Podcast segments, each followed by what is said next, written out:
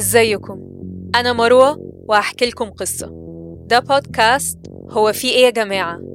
من إنتاج The Podcast Productions. في البودكاست ده هحكي لكم قصص حقيقية عن جرائم قتل أحداث تاريخية غريبة أماكن مسكونة وكل القصص اللي لما بنسمعها بنقول هو في إيه يا جماعة؟ هي الناس مالها. القصص دي بطبيعتها ممكن يكون فيها مشاهد عنف. أو أحداث ممكن تبقى مؤذية لبعض الناس فياريت تقروا الوصف كويس عشان تتأكدوا إن الحلقة مناسبة ليكم. أهلا بيكم في الموسم الثالث. الموسم اللي قبله وقفناه فجأة علشان الإبادة الجماعية اللي بتحصل في غزة. اللي لسه لحد دلوقتي ما وقفتش. فياريت نفضل فاكرين إخواتنا. يلا نسمع قصة النهاردة. مارغريت جارنر القاتلة البريئة. قصة النهاردة هي قصة أم بتقتل بنتها. لكن الغريب إن لما بنسمع القصة كاملة بيبقى صعب ما نتعاطفش معاها. أو على الأقل نفهم هي ليه عملت كده. خلونا نرجع بالزمن ل 1856 زمن العبودية في أمريكا. زمن اللي بيتولد فيه ببشرة سمرة بيتعامل كأنه مواطن درجة تانية. لأ أقل كمان. بيتعامل على إنه أقل من إنسان. وما بالكم بقى لو كانت ست. على قد ما العبودية في الوقت ده كانت قائمة على العمل اليدوي كان جزء كبير منها متمحور حوالين إهانة العبيد والتقليل منهم علشان البيض يضمنوا فرض السيطرة على الملايين من العبيد. الستات كانت مهامها متعددة من الزراعة والطبخ والتنظيف والغسيل والخياطة والغزل لكن كمان كان بيتم اغتصابهم من قبل أسيادهم وبيحملوا ويخلفوا أطفال بيتم التعامل معاهم على إنهم عبيد. ده الزمن اللي عاشت فيه مارغريت جارنر ست من أصول أفريقية بشرتها مختلطة على جبهتها جرح قديم وعلى خدها كمان. ولما اتسألت إيه سبب الجرح ده قالت إن راجل أبيض ضربها. كانت بتشتغل في بيت لمالكها أرشبلد جينز وعيلته. كانت هدية لمراته ودي كانت حاجة شائعة إن العبدة اللي بشرتها مختلطة أو فاتحة تكون هدية لست البيت. روبرت جوز مارجريت كان ملك لشخص اسمه جيمس مارشال بالتالي جوازها من روبرت ما كانش قانونيا معترف بيه لأنهم مش عبيد لنفس السيد فما كانوش عايشين مع بعض وبيشوفوا بعض بس لو أسيادهم سمحوا. مارجريت كانت أم الأربع أطفال ببشرة مختلطة. الوثائق بتقول إن ولادتها كانت متزامنة مع ولادات إليزابيث اللي هي مرات أرشبلد مالك مارجريت كل حاجة في مظهرها وظروفها بتحكي قصة ظلم وقهر من غير ما نعرف تفاصيلها في الزمن ده كان في حركة اسمها Abolitionist Movement حركة تحرير العبودية وهي حركة سياسية بتسعى لإلغاء وإبطال العبودية وتجارة العبيد. بالرغم من انتشارها إلا إن كان لسه في 15 ولاية في الجنوب فيهم عبودية. وفي 1850 ست سنين قبل بداية قصتنا صدر قانون بينص إنه العبيد الهاربين لو اتقبض عليهم بيرجعوا لأسيادهم حتى لو كانوا لقوهم في واحدة من الولايات الحرة اللي ما فيهاش عبودية. مارجريت وعيلتها كانوا عايشين في ولاية كنتاكي. جنب نهر أوهايو. الخط الفاصل بينهم وبين ولايات حرة. حلم الحرية كان في خيالهم.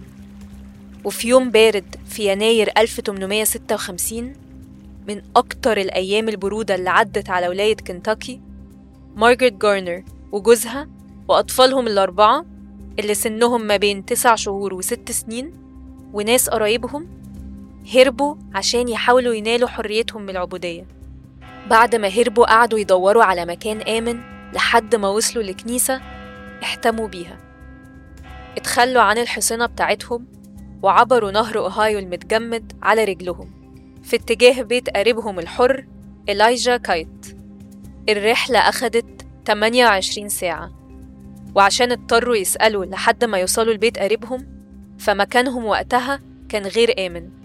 إلايجا راح يسأل شخص اسمه ليفاي كوفن تبع حركة تحرير العبودية إنه يساعدهم يكملوا رحلة الهروب لواحدة من الولايات الحرة. ما كانش يعرف إنه وهو في طريقه للبيت كان مجموعة من الضباط وأشخاص من مزرعة الأسياد كانوا محاوطين بيته باللي فيه وما كانش فيه أي مجال للهرب. أول حاجة عملها روبرت جوز مارجريت عشان يحمي عيلته كان إنه ضرب نار على الناس اللي محاصرينهم. وقتها مارجريت حست إن مفيش مفر من القبض عليهم. وإن حلمهم للحرية انتهى. وما خدتش وقت كتير في التفكير. عرفت إن حريتها اللي تخيلت إنها هتنالها ما بقتش في إيدها. ومدت إيدها وأخدت سكينة وبحركة سريعة وبدون تردد ذبحت بنتها الصغيرة. ده كان جزء من وصف المشهد اللي نزل وقتها في جريدة The Inquirer تم تنفيذ فعل مرعب. جثة ملطخة بدمائها. تم قطع الحنجرة من الأذن للأذن وتقريبا انفصل الرأس عن الجسد. كانت طفلة تبلغ من العمر ثلاث سنين مستلقية على الأرض وفي غرفة خلفية كان طفلين ولاد سنتين وخمس سنين مستخبيين تحت السرير. الأول عنده جرحين في حنجرته والتاني جرح في راسه. لما دخلت الشرطة شافوا الأم ماسكة جاروف تقيل وقبل ما يقبضوا عليها ضربت الطفلة الرضيعة بضربة قوية على وشها. بعد ما اتقبض عليها لقت مارجريت دعم من أتباع حركة تحرير العبودية وبقت رمز للأهوال اللي بيتعرض لها العبيد. عادة المحاكمات بتاعت هروب العبيد كانت بتاخد ساعة بالكتير بس بتاعت مارجريت استمرت لأسابيع بسبب طبيعتها المعقدة. المشكلة كانت هل أوهايو لها حق الولاية على مارجريت لمحاكمتها بتهمة القتل الجنائي؟ ولا ولاية كنتاكي بسبب قانون العبيد الهاربين لعام 1850 في القضية كان بيمثلهم محامي اسمه جون جوليف من ولاية سنسناتي كان دفاعه إنهم كعبيد كانوا بيجوا الولاية دي قبل كده مع أسيادهم وإنهم دلوقتي ليهم حق إنهم يعيشوا في أوهايو كولاية حرة. مارجريت كعبدة كان ممنوع إنها تشهد عن نفسها وكان معظم الوقت في المحكمة بصة في الأرض. في النهاية الدفاع ما أقنعش هيئة المحكمة. وفي يوم 7 فبراير المحكمة أدانت مارجريت وباقي الأشخاص البالغين معاها واتهموهم بقتل الطفلة. وتم الحكم عليهم إنهم كلهم يرجعوا للعبودية من تاني لملاكهم. بعد سنين من وفاة مارجريت بمرض التيفويد من غير ما تنال الحرية اللي بتحلم بيها تم حل العبودية كمؤسسة. وما بقوش اللي بيهربوا خايفين على حريتهم. وبالحرب الأهلية انتهى الصراع بين الشمال والجنوب واتنست قصة مارجريت جارنر لكن في 1987 الكاتبة توني موريسون كتبت قصة اسمها Beloved مستوحاة من قصة مارجريت جارنر وتوني موريسون بتعمل أبحاثها لقت لقاء كان عامله شخص اسمه بي اس باسيت مع مارجريت بعد الحكم عليها. سأل عن فعل القتل وقال هل كنت حاسة بالجنون لما ارتكبتي الفعل؟ ردت مارجريت لأ.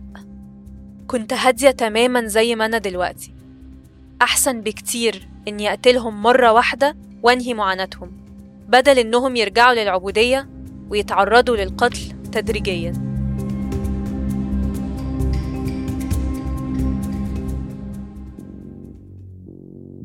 دي كانت قصة النهاردة. لو عجبتكم أو حسيتوا إنكم عايزين تقولوا هو في إيه يا جماعة؟ يبقى ما تنسوش تعملوا like و subscribe و share شكرا لماجدة على ترشيحها لقصة النهاردة. لو عندكم قصص عاوزين ترشحوها ابعتولنا على صفحة The Podcast Productions. أو ابعتولنا على group هو في إيه يا جماعة على الفيسبوك. واستنوا القصة الجاية.